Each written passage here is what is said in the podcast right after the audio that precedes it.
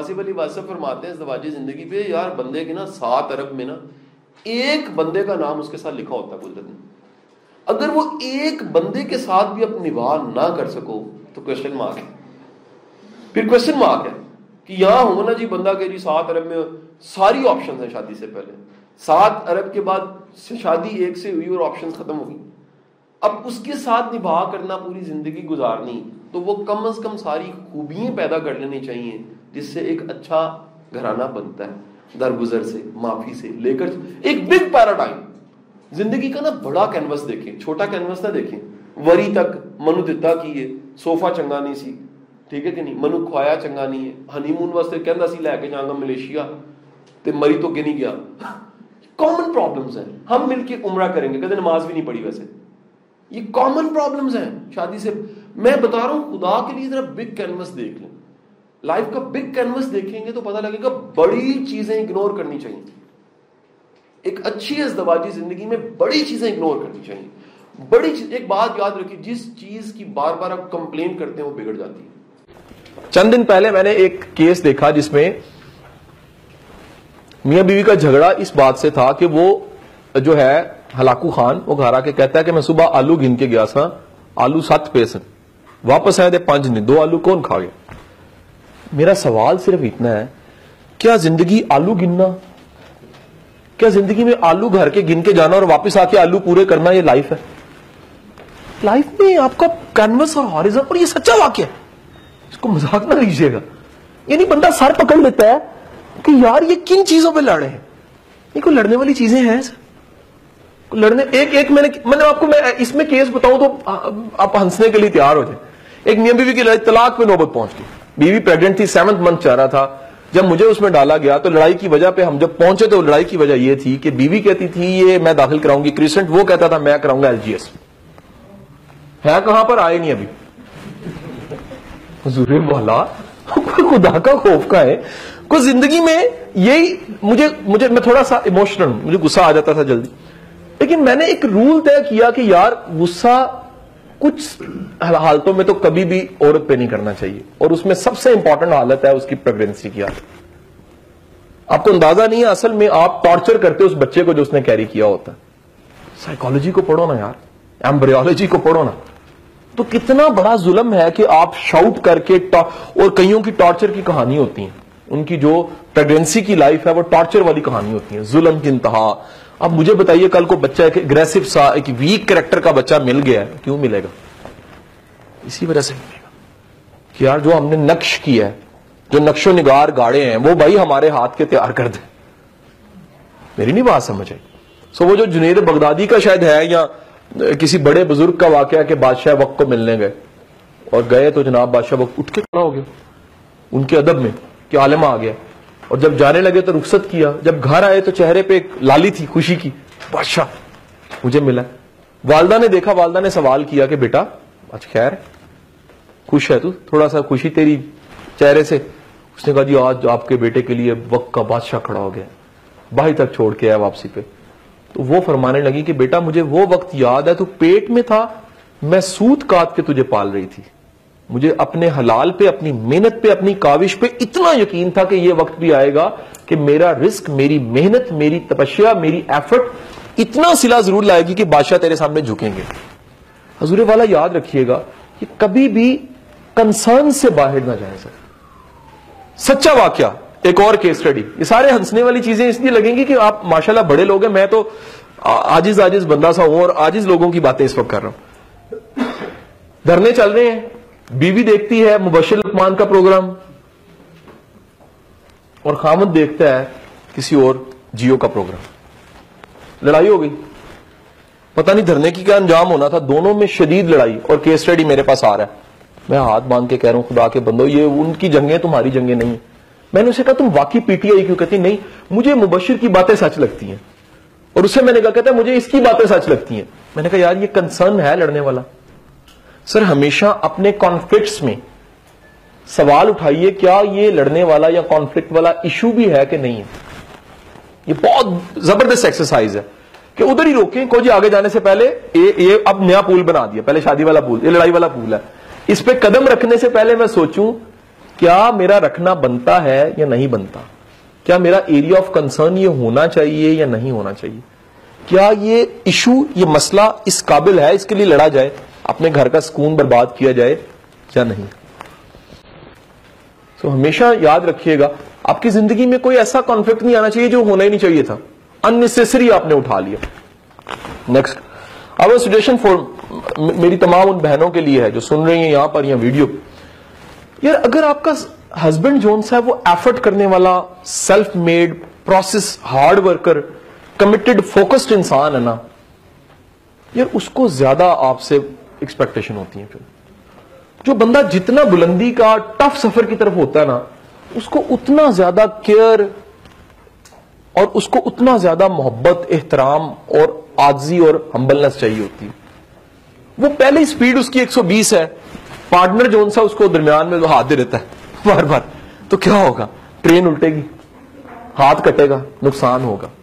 Sir, हमेशा देखिएगा, अगर एक पार्टनर जोन सा, वो ज़्यादा एक्टिव या फास्ट है दूसरा थोड़ा हम्बल ज़रूर हो। कभी एक म्यान में दो तलवारें नहीं होनी चाहिए। अच्छा हो सकती हैं। एक्टिव नहीं होनी चाहिए। अगर एक एक्टिव है तो दूसरी एक्टिव ना हो। अगर ये समझ आ गई कि हम दोनों ही बड़े जज्बाती और जल्दबाज हैं तो फिर ये ज़रूरी है कि आप में से कोई अगर एक है तो दूसरा फ़ौरन समझ जाए, मुझे पीछे हो जाना चाहिए। अगर दोनों एक ही दफ़ा एक्टिव हो जाएँगे तो फिर डिजास्टर की तरफ़ अमन खत्म होगा मैं फिर कह रहा हूँ कि जैसे सर, शराज साहब वो एक हम गाँव में खेला करते थे कि हाथ नहीं लगाने देते थे, वो एक चीज़ रख के ना कोई, सबको उससे भगाते थे समथिंग कुछ। कि कोई चीज़ रखी हुई है, बाकी सारे उसको हाथ लगाना चाहे, पकड़ना चाहते हैं, हम उससे बचाते हैं। सर, दरमियान में अमन पड़ा किसी चीज़ को अमन तक ना आने दीजिए, बस। बस दवाजी ज़िंदगी की सक्सेस ये है। कोई कॉन्फ्लिक्ट कोई शक, कोई चीज़, कोई बंदा आपके अमन तक या पीस तक ना आए। सो कंसर्न्स पालिए, सर। नेक्स्ट है, सर। कंसर्न्स जो नहीं होने चाहिए, वो एक तरफ़ रखिए। अब रखिए, लिखिएगा जो कंसर्न्स होने चाहिए। कंसर्न्स होने चाहिए, मैं नंबर वन क्या है सर सर आपकी फैमिली को ग्रो करना चाहिए। नंबर वन फैमिली टारगेट बनाए अपना। यार, मेरी फैमिली को, मेरी फैमिली कामयाब फैमिली होनी चाहिए। लाइक मेरे ज़िंदगी में कई ऐसे दोस्त हैं, ऐसे कई अहबाब हैं, जिनके मिलने के बाद, जिनके मिलने के बाद मैंने अपनी स्ट्रैटेजी बदली है। लाइक मैं आपको मिसाल देता हूँ।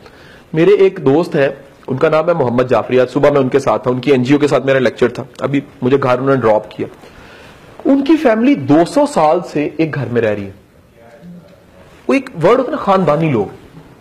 खानदानी होने के साथ साथ उनकी वैल्यूज़ है फैमिली की। उनकी फैमिली की मैंने सक्सेस देखी है।